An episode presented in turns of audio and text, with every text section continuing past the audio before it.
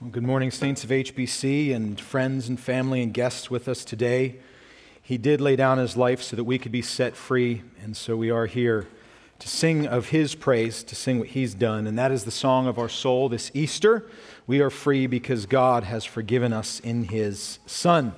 Because of the cross and resurrection of Jesus Christ, we are now raised from spiritual death to spiritual life, and that's just a down payment, a foreshadowing that one day we will be raised from our physical death to eternal life with God. Because that's true, here's the reality today that none of us, no one can take Christianity seriously until you realize the central importance of the resurrection. There is no just giving a passing phrase once a year to celebrate the resurrection. It is not a reality, it is the reality that we must take in and look at and be moved by.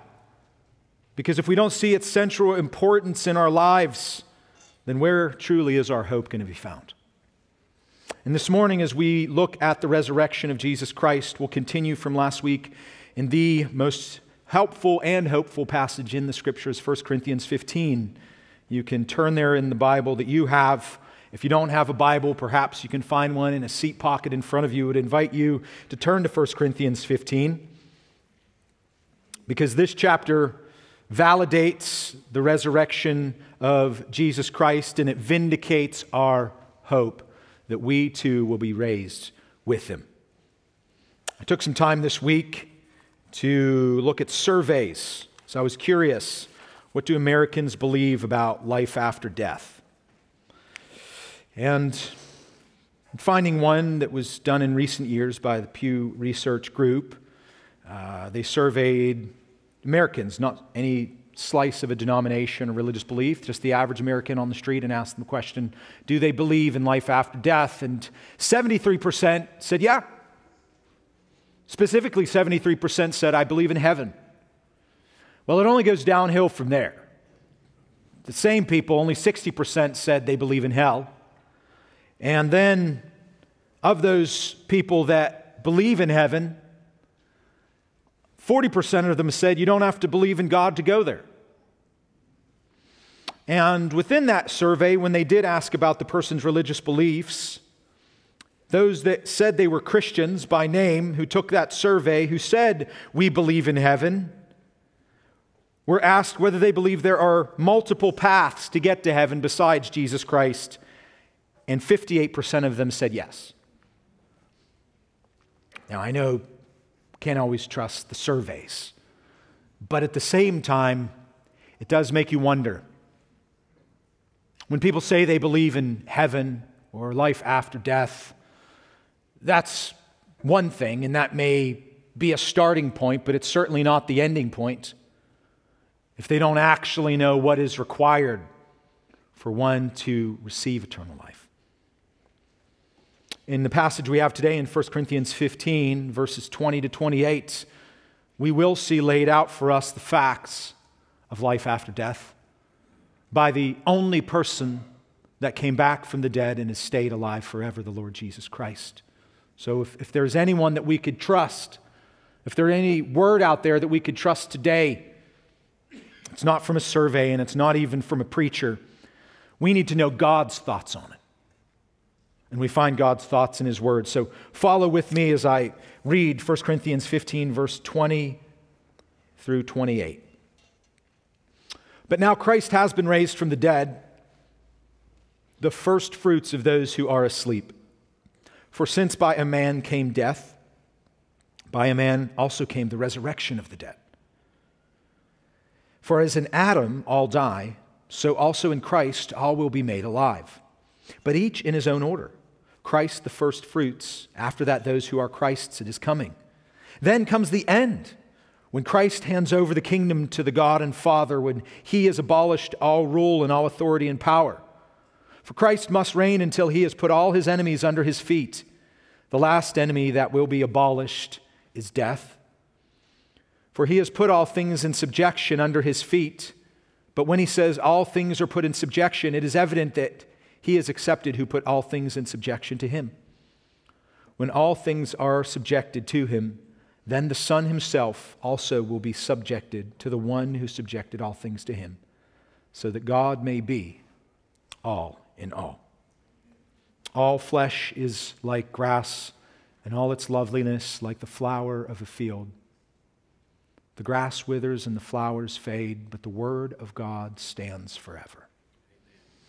In that reading in 1 Corinthians 15 20 to 28, in, in those nine verses, you get three facts about the resurrection of Jesus Christ, and those three facts correlate to three hopes for you today.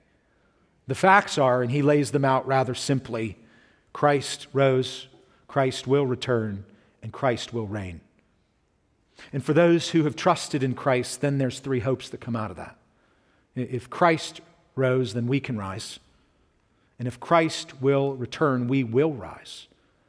And when Christ reigns forever, we will live forever with him.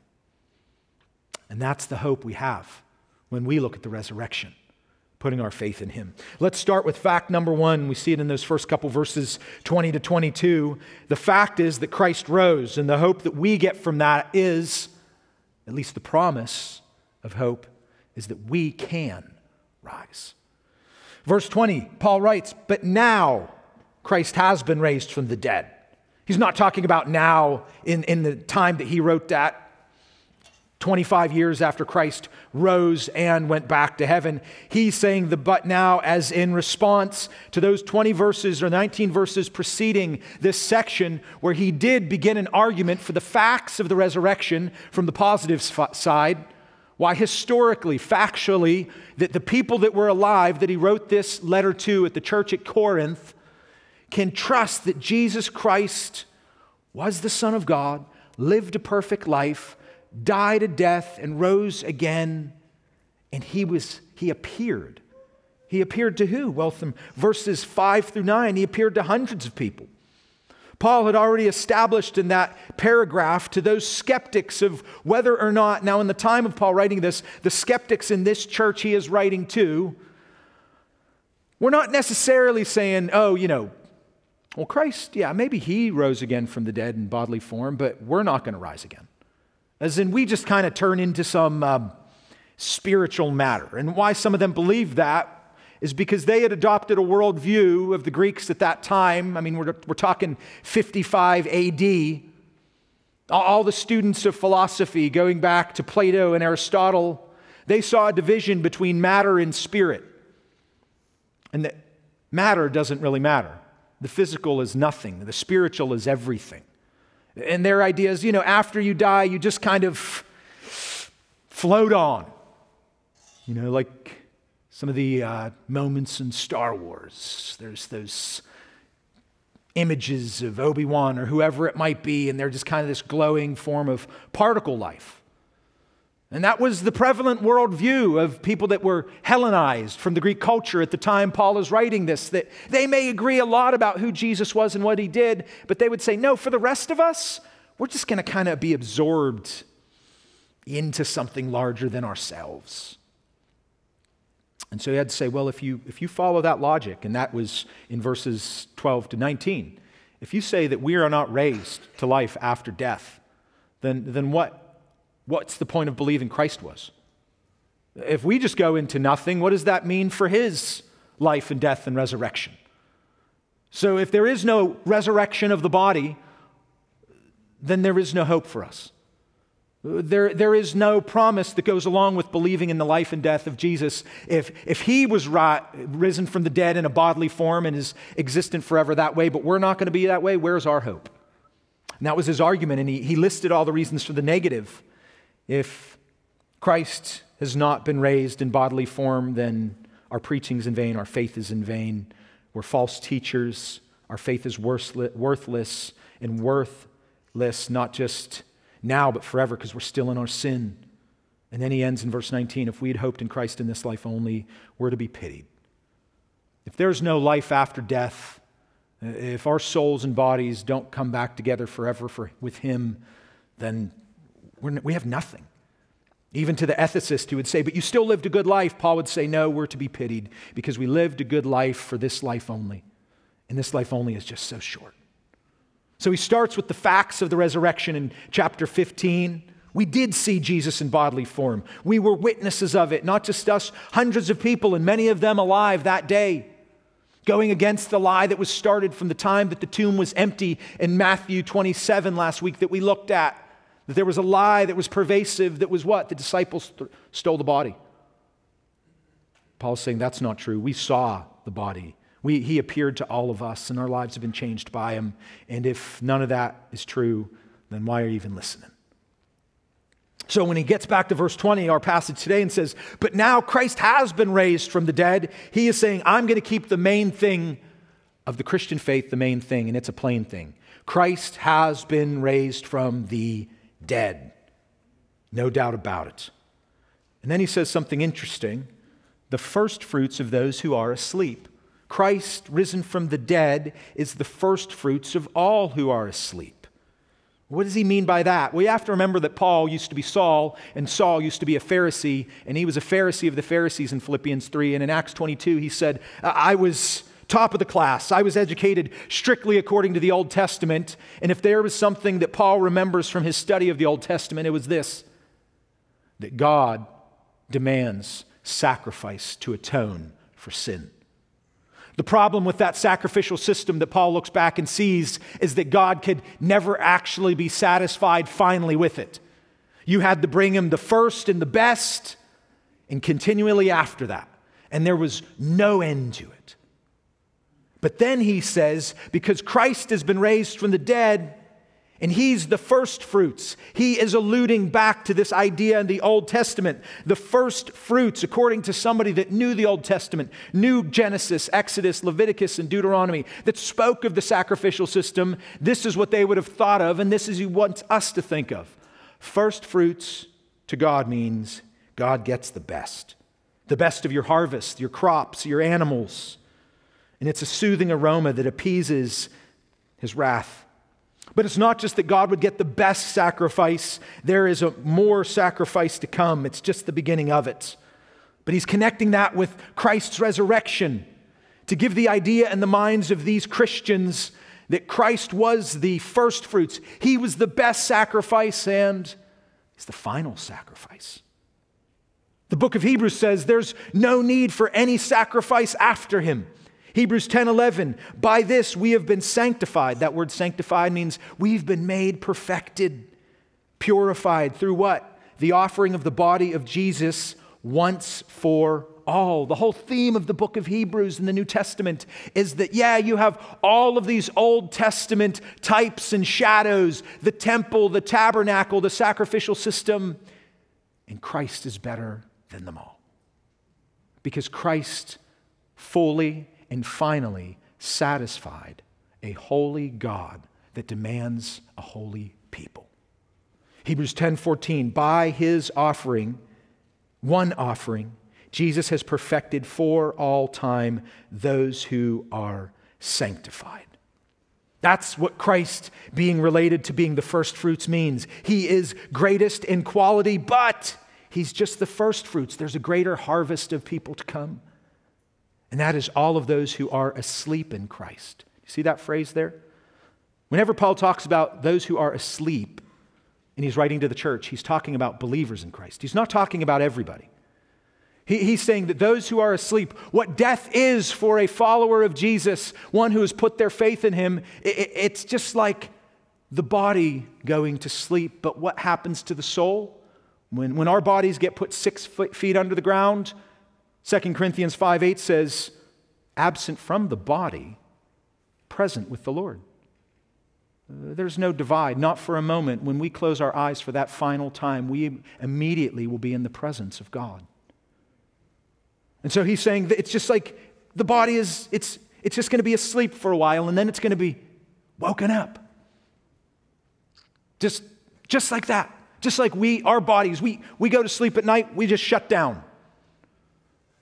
And some of us shut down harder than others, especially when there's three year old twins crying down the hall about 2 a.m. And my wife's poking me. And I'm either pretending I'm a corpse, or she'll tell me the next morning, You were sleeping like a corpse. I mean, you were just catching flies. That's the imagery he's giving for the hope that a Christian has. When we die, sure, our bodies, they go under, they're just asleep, but our souls are with the Lord, and then one day we'll be together in body and soul with them again. But how can we know that? Is the argument he's pushing for. Look at verse 21. How can we know that Christ has been raised and we're going to be just like him, first fruits?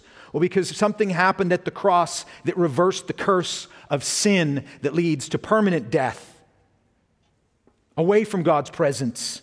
Verse 21 Because by one man came death, by another man came the resurrection of the dead. For as in Adam all die, so also in Christ all will be made alive. If Christ has risen, then we can rise, is his argument. Paul is showing the argument for the resurrection life by starting with humanity's sin.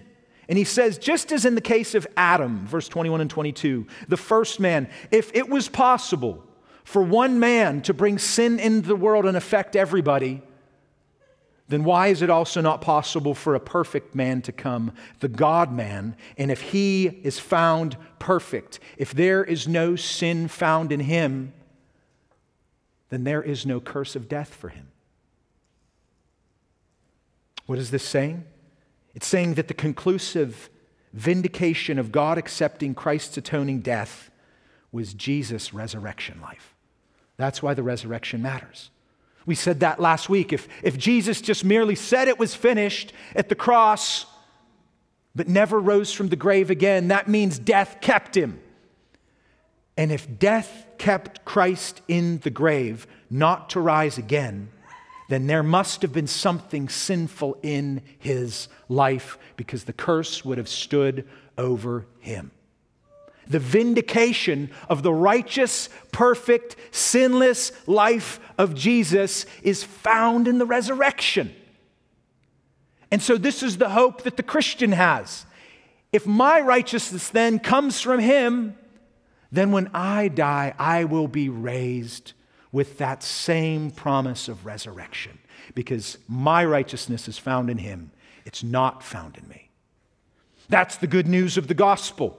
The bad news is, as Paul is saying here, by one man came death. Or verse 22, as in Adam all die.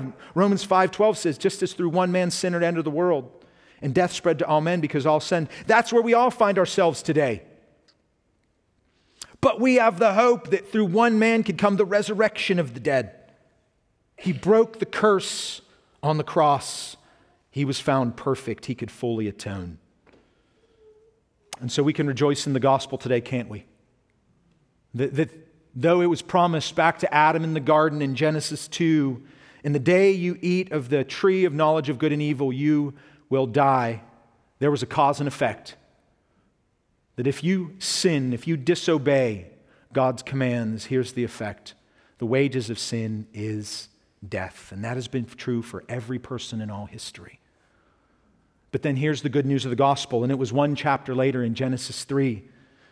God curses the snake and says to the serpent, the devil, I will put enmity between you and the woman, between your seed and her seed, and he shall bruise you on the head, meaning he shall crush you even though you bruise him on the heel. That's the big storyline of the gospel in the Bible from cover to cover. And if you like telling that storyline that way, then think of it that way. That the great redemption story in the Bible is there were these rebels and all was lost in paradise, and there was only one way to regain it, and that was for a king to come and squash the chief rebel and free all those who were cursed. And you could tell the story of the gospel like that if you want. And paradise is regained. But if you want to know but how exactly does that work, then you have to tell the gospel like this.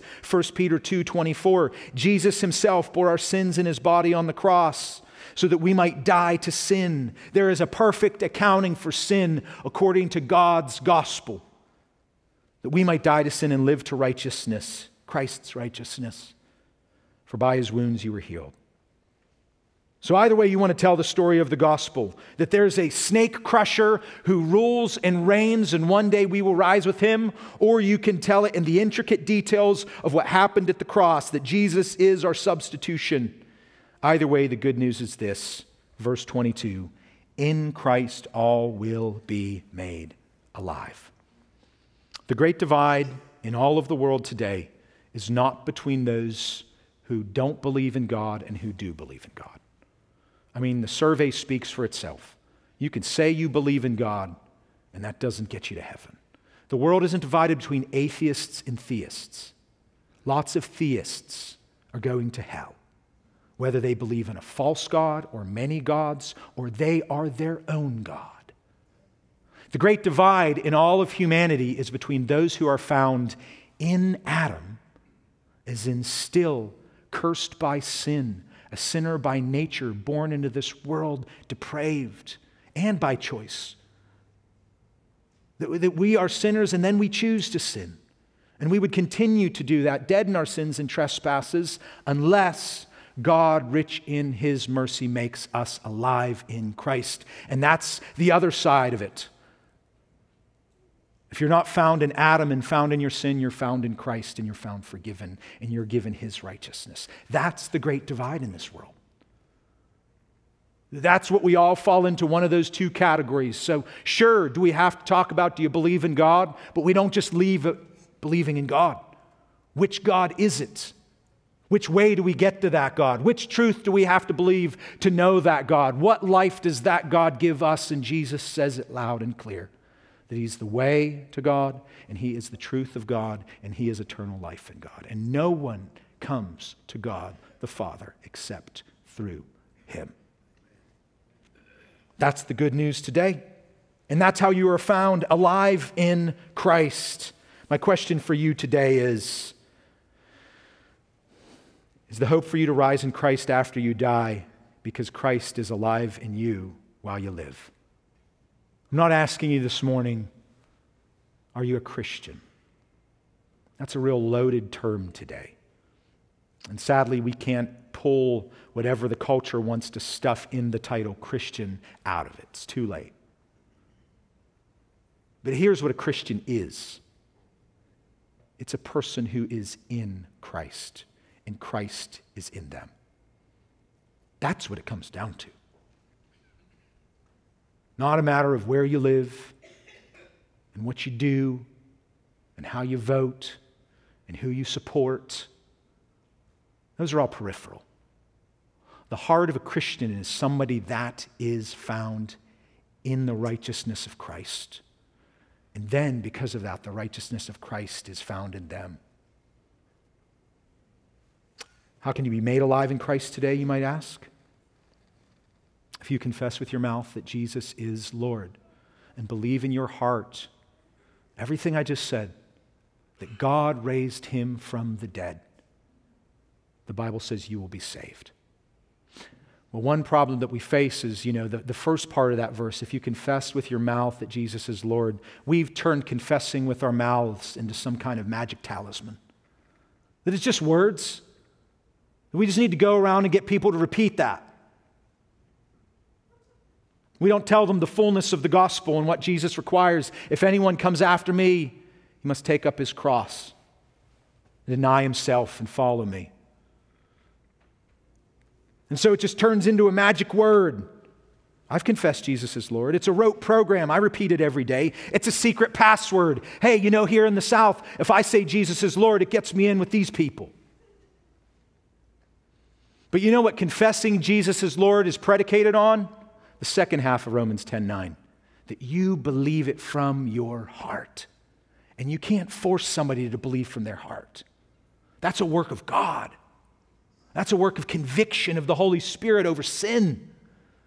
I, I can't say enough or do enough up here to shake you up and show you from the heart that you need a Savior.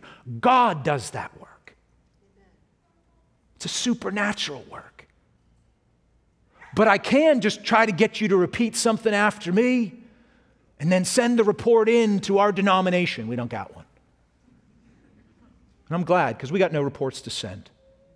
The only report we have is the fruit of a changed life that we see walking around here. And that's the fruit that comes after somebody has, from the heart, truly and, desperately cried out to God for mercy because they know they're a sinner.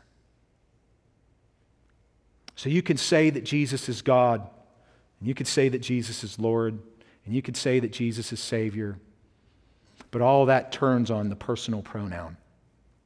Is Jesus your God? Is Jesus your Lord?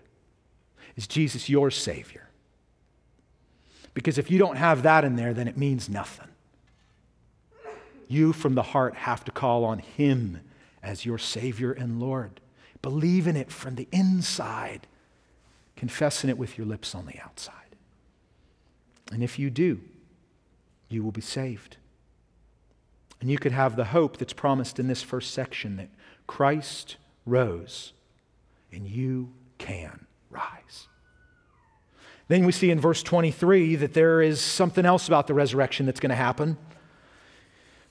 Paul writes, but each in his own order. Christ the first fruits, after that, those who are Christ's at his coming. So, the second truth about the resurrection Christ rose, we can rise. Christ will return, and that's when we will rise. It goes from potentiality to actuality. For those who have already died in Christ and are asleep, they're just living in the days in between. But when Christ returns, and he has to return first. There's the first fruits word. 23. The resurrected one has to return, and after that, after Christ's return, at his second coming, then all of those who has trusted in him will rise. That each in his own order is Paul using some military language from his day, kind of a Roman cohort of soldiers where there is clearly a commander in chief and everyone puts themselves in order behind. Well, what's he trying to say there? If anybody's walking around, you know, saying they're resurrected, some false Messiah, you don't believe them. Because you won't see any resurrected person until the resurrected one returns. Nobody is cutting Jesus in line. Get it? And we'll see his return. He was crystal clear about his return. In Matthew 24, he says, Just as lightning can be seen from the east to the west, so will the coming of the Son of Man be on the clouds of sky with power and great glory. There's some beautiful lightning around these parts. And no matter which way you're facing on a dark night, you could be facing where the lightning hits, you could be in the opposite direction. You're still going to see it light up the sky. You know, there's always that, well, if Jesus is going to return, you know, what if he comes back over Australia and I'm living in Hickory? You know, if you could see lightning hit from any which way, upside down or inside out, I think the Son of Man in his great and powerful return has your place on the planet figured out. You're not going to miss him. And if you're found in Christ, you're going to meet him when he returns, you'll rise. And he'll be in that same form, that, that, that heavenly, bodily, resurrected form that he left in. Acts 1:11 says the angels are talking to the disciples after Jesus went back up 40 days after his resurrection. And the, the angels are watching them with their, they're staring into the sky. And they say, This Jesus who has been taken up from you into heaven will come in just the same way as you saw him go. We're going to see him come back. I mean, unless we are asleep first. But otherwise, there's going to be no doubt about it. The only thing that might be doubted, and that was doubted here in this church, is okay, what kind of body do we get? I mean, we get some glimpses of what his body was like after his resurrection. You know, he didn't need to open the stone. We already heard it in Matthew, right? The angels came and rolled it away, not to let him out, but to let the witnesses in. He, he just walked right through that thing. And then in the upper room, he just, the doors are locked, the disciples are hiding, and he just appears. Those are glimpses of what the resurrected body of Christ is like, and he's the first fruits. He's the first fruits of that, and then we are going to be coming after that, raised from the dead in the same body. So look at verse 35. If you have 1 Corinthians 15 open in front of you, There was a, a, scoffer, a skeptic saying, Oh, yeah, how are the dead raised? And with what kind of body do they come? Paul's loving response, You fool. Do you understand anything about something that has to die in order to come to life? Verse 37 That which you sow, you do not sow the body which is to be, but a bare grain. I mean, it's like, look at nature. You ever see somebody? I mean, uh, one of my most favorite places to visit on the planet is uh, Yosemite National Park in the, the uh, Redwood Forest, the Sequoia National Forest. You know, I, I've, I've never seen somebody cut down that 700 foot tall sequoia and dig out a really big hole in the ground and throw the whole tree in for another one to grow. Where does it come from? Seed. And then you get this magnificent, awe inspiring tree that's older than all of us put together. Maybe that's an exaggeration. But you're going to go and do your little raised garden, and you're going to buy all the seeds, and you're going to dump them out and mix them up and go, Yeah, I don't know which are which now. What are you going to have to wait for? The harvest to come in. All look the same on this side of it, and all rather unimpressive little seeds, aren't they? But then the next thing you know, months from now, over here you got a watermelon, over here you got some corn. But you back that thing up a few months and you just had seeds. So he's saying, You who are a skeptic of what this resurrected body is going to be like, don't you know how nature works? That which you sow, you don't sow the end form, you sow the beginning form. And that should get us really interested and excited about the heavenly body that we're going to get. Go down to verse 40. There are heavenly bodies and earthly bodies. The glory of the heavenly is one, and the glory of the earthly is another. So there's a heavenly body we're going to need to what? To be in heaven. It's going to be fit for heaven, it's going to be perfect for there. Look at verse 50. It says, Brothers, flesh and blood cannot inherit the kingdom of God, and the perishable can't inherit the imperishable. We're going to have to be changed, transformed somehow to be fit for heaven. What's the change going to look like? Well, he gives us a few pointers. Look at verse 42. He says, So is the resurrection of the dead. There's differing glories, a heavenly glory of a body and an earthly glory of a body. So, first, he says, um, let's just talk about perishability. What we're living in now is a perishable body, but it'll be raised imperishable. It's a body, a perishable body is one that can be corrupted, one that can rot, one that can pull a hamstring when he's 42 trying to chase his son out in the yard. That's a corrupted body. It's, it's, it's organic. It'll break down just like that organic food you pay for at uh, Whole Foods that's rotten by the time you even pull in your driveway. So organic, just that's perishable. And we all have perishable bodies. Got me interested thinking about just how perishable we are. Like, when does it start breaking down? And so, as I normally do, then I jump on the internet and I find some quasi scientific article. And one was called The Age You Peak at Everything. I was just curious. It says that our peak brain processing power is at age 18. Sorry, friends. Some of you are like, yeah, I've known that about my spouse for like 30 years now. Unfortunately, it says that our, our peak as, as some people in this survey responded, our peak wisdom doesn't come to our 60s. So there's a large gap between IQ and the real stuff. That's why you love having your 18 year old home from college, don't you? They, they've peaked in their brain processing power, they know it all. We peak at age 22 in remembering names. Praise God.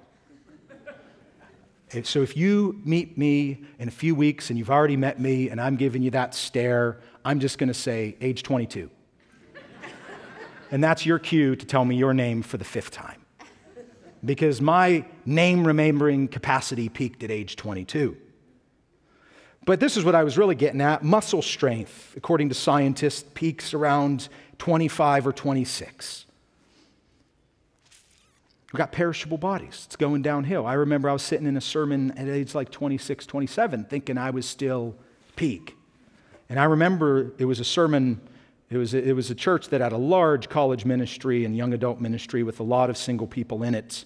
And I remember this about the sermon. At one point, he just looks at us and says, Hey guys, you're not getting any better. Looks, you're going downhill. Now, I didn't have any scientific evidence, but something convicted me that if I'm not getting any better looking, I better start looking. Because I had peaked. And, uh, you know, the proof is now in the pudding. I met Shannon at 28, and it's been downhill for her ever since, but, you know, got as close as I could to that peak strength. You know, that last part that I found humorous and interesting is the question they asked these people in the survey. But when did you feel satisfied with your body? Because we're talking about the perishable body. And um, the peak age of satisfaction or happiness with our bodies, for women it was age 74, and for men it was 80. And I thought about that, and I think it's just that's the point where the facts don't lie anymore. You're just looking, going, this is what it is. I'm accepting reality.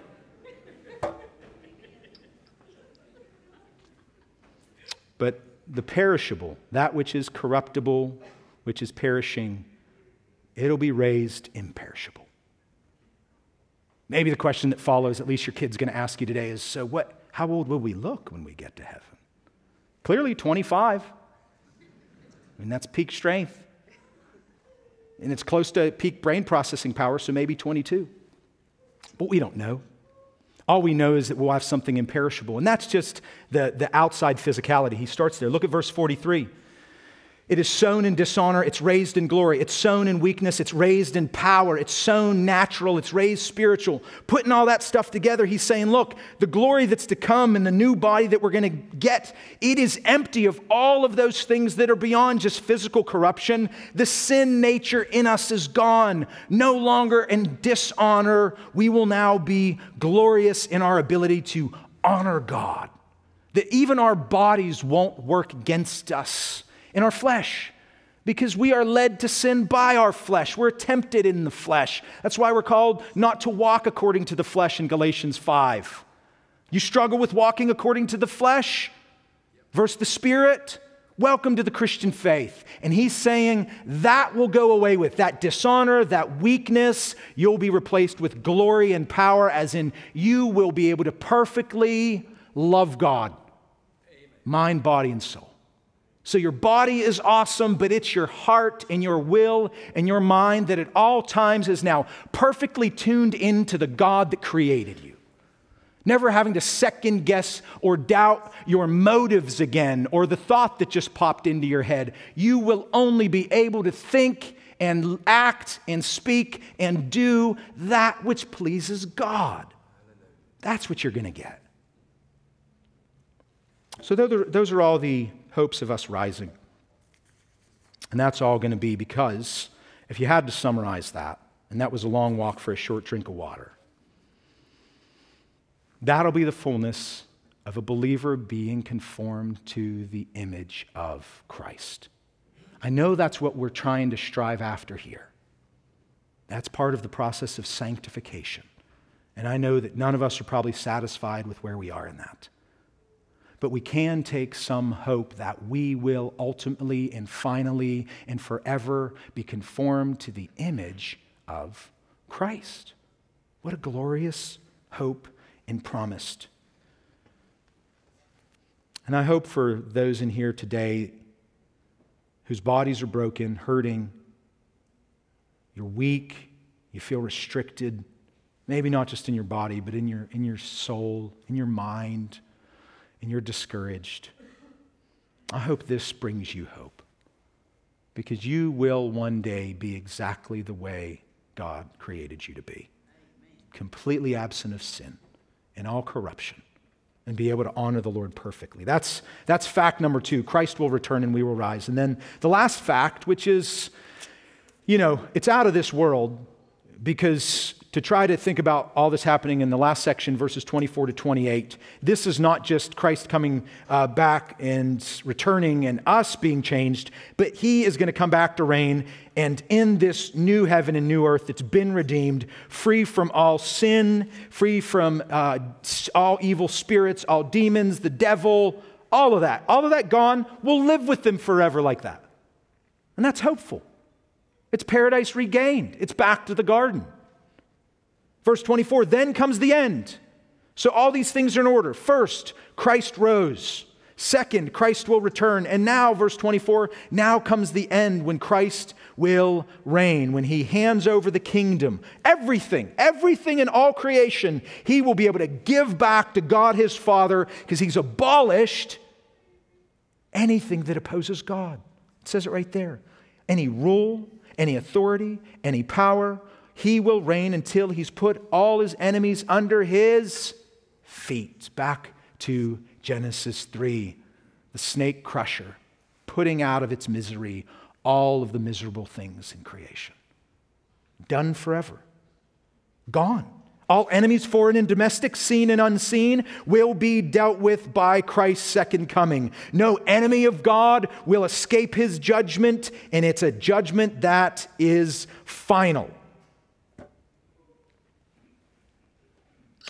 That should give us pause. Uh, there's no second chance here. It is second coming. There will be no quarter with Christ. Hebrews 9 27 and 28 says that it's appointed for men to die once and after the judgment. Christ will appear a second time for salvation, but without reference to sin. As in, he, he came the first time with reference to sin, he came to save sinners. But in his glorious second coming, he's coming for judgment only to, to rescue us, for sure, for us to reign with him. But the finally, as it says here, put all his enemies under his feet, and that should give us pause because there's no second chance at that point. That's when the sea will give up the dead, death and Hades will give up the dead, and all will be judged according to their deeds. And then Revelation 20:14, then even death and Hades Hades being the place of the dead. Anything related to death, which is related to sin, will be done away with, abolished forever. It says the last enemy, the final enemy that will be abolished, annihilated, completely wiped out is death. Sin's gone. When sin's gone, death is gone. There's no curse left. This is the kingdom that God originally intended. And the Son is now giving it back to the Father. That's what 27 and 28 are about because there's something that's been going on here behind the scenes that we really don't have minds to comprehend, but we can, we can enjoy thinking about it. That this whole thing is far more than anything about us. It's about God the Father and God the Son and God the Spirit who have existed forever together in perfect love and, for the Father to receive all praise and honor and glory somehow from eternity past and into eternity future, he gets more praise and more honor and more glory from more of his creation, even that creation that was once corrupted and has now been redeemed. And so he sends his son on the mission to win back the redeemed. And Christ does it by the end. And that's who you are in Christ. You have the privilege, if you're in Christ, to be part of the redeemed. Can you imagine that? Can you fathom that? The plan of the Father and the Son and the Spirit from eternity past, if you're in Christ today, included you. There's nothing more amazing than to be a Christian. And I don't say that with any amount of arrogance or pride. I say that as pure privilege. To be a Christian, to be in Christ to be part of the redeemed, to be part of those who will honor and praise and glorify God forever is not something that anyone could ever do for themselves except be a recipient. And when you have experienced the grace of God, you live your life with gratitude. Thank you, Father, that you would consider me and you would send your Son to die for me. That's how it's all going to end. Verse 27 references Psalm 110, which David wrote and Jesus referenced, and Paul's referring to here. That the Lord said to my Lord, David is seeing a vision, even in Psalm 110, prophesying that here is God the Father and God the Son interacting, and God the Father has given a redeemed people to be won back. And then when Jesus does that, when he puts all things in subjection, he gives it back to the Father. Now, there's a little clarifier that Paul has to write for those of us who want to ask one of these kind of real theological questions. Look at verse 27. He has put all things in subjection under his feet. And somebody might say, wait, so does that mean that God the Father, if he gave all things to be subject to Christ, all means all? That means that God the Father is now subject to Christ. Division in the Trinity? Father against Son? No. He's saying, look, all things are put in subjection. It is evident, as in, uh, slow down, theologian. It's evident that he, speaking to the Father, is accepted who put all things in subjection to his Son Jesus. That's what 27 is about. But 28 is the grand finale of all grand finales. Like a good fireworks show saves the best for last because the best last thing that we get a glimpse of in the resurrection in the end is that God is getting all honor and glory and praise. That's what 28 is. When all things have been subjected to God, then the Son himself will be subjected to the one, God the Father, who subjected all things to him, so that God may be all in all. That's how it all ends. Christ's last enemy defeated, the final victory won the people of God redeemed, the Lord Jesus Christ exalted, turns to his Father and gives the Father what he's due everything. All blessing and all honor and all glory and all praise to the Father forever. That's how it ends. That's heaven. And that will never end. Can't really fathom it, can we? We just get little glimpses of it, little hopes of it. And it's too good to be true. So it seems. Because this, you know, we, we, keep using this at the end, at the end. But the reality is, folks, that ending in verse 28, when, when Christ has redeemed all of God's creation to give back to him, that ending is just chapter one. And we live forever in the rest of that book. That's what's really mind blowing, isn't it? I mean, you get to this ending, and then it's like, wait, it was just the beginning? Yeah, it was just the beginning because this life is so short. And that's why the gospel is so, and that words fail me, but so important to tell. Because it's, it's eternal. It's never going to go, it's, it's never going to end spending it either with God forever or apart from Him. It's the greatest ending ever. My favorite theologian writing about the ending is Jonathan Edwards. You may know of him from Sinners in the Hands of an Angry God, and he gets a bad uh, rap because of that. But he wrote much more on heaven than he did on hell. His mind was caught up into heaven. And the favorite thing I've ever read that he wrote Heaven is a world of love, and in it, he wrote this To go to heaven fully to enjoy God is infinitely better than the most pleasant accommodations here. It's better than fathers and mothers, husbands and wives, children, or the company of any friends. Because these are but shadows, but the enjoyment of God is the substance. These are scattered beams, but God is the sun. These are streams, but God is the fountain. These are drops, but God is the ocean. Does that get you excited for heaven today? To, to look at the best that you have ever experienced in this life. Just the greatest moments. If you can, for a moment, in, in your mind's eye, in, in your heart, just if you could think of the greatest moments of your life, the most, the most love, the most joy, and say, that's just a drop in an ocean of what heaven will be forever. You can't fathom it, can you? But you can put your hope in it because it's promised. It's a fact. That's how it's going to go. Christ will reign forever, and you'll live forever with him. And so we stop here today, and, and, we, none of us can grasp this perfectly, but if we did, it would spoil some of the fun. Because we have to be able to see this with eyes of faith. And we really have to look out to the horizon, like some of you did this morning, and you saw the dawn breaking. And, and when you see the dawn breaking, it gives you that glimmer of hope of the sun that's coming up that day. And at the resurrection of Jesus Christ, you see the dawn of all eternity breaking, and it's in the Son, Christ. And just seeing him is enough. So now to him who's able to do far more abundantly beyond all that we can ask or think. That's how we ought to think about heaven when we stop thinking about it, right? Wherever you're thoughts stopped about heaven, He can do far more abundantly beyond all you could ask or think. According to the power that works within us, that's resurrection power.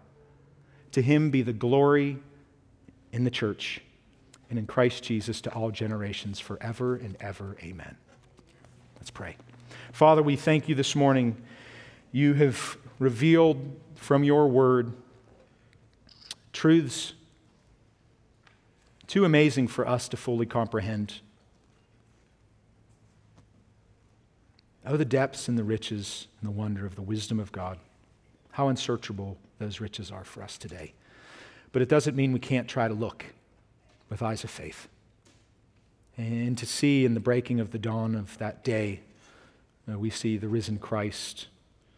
We see him now with eyes of faith, reigning at your right hand, interceding for us even in this moment, interceding for those he is calling to himself this morning to put their faith in him so that they could have life everlasting. Only your Spirit can do that work. And we thank you for it. We praise you for it. That we would this morning behold our Savior and be encouraged because of it. In his name we pray. Amen.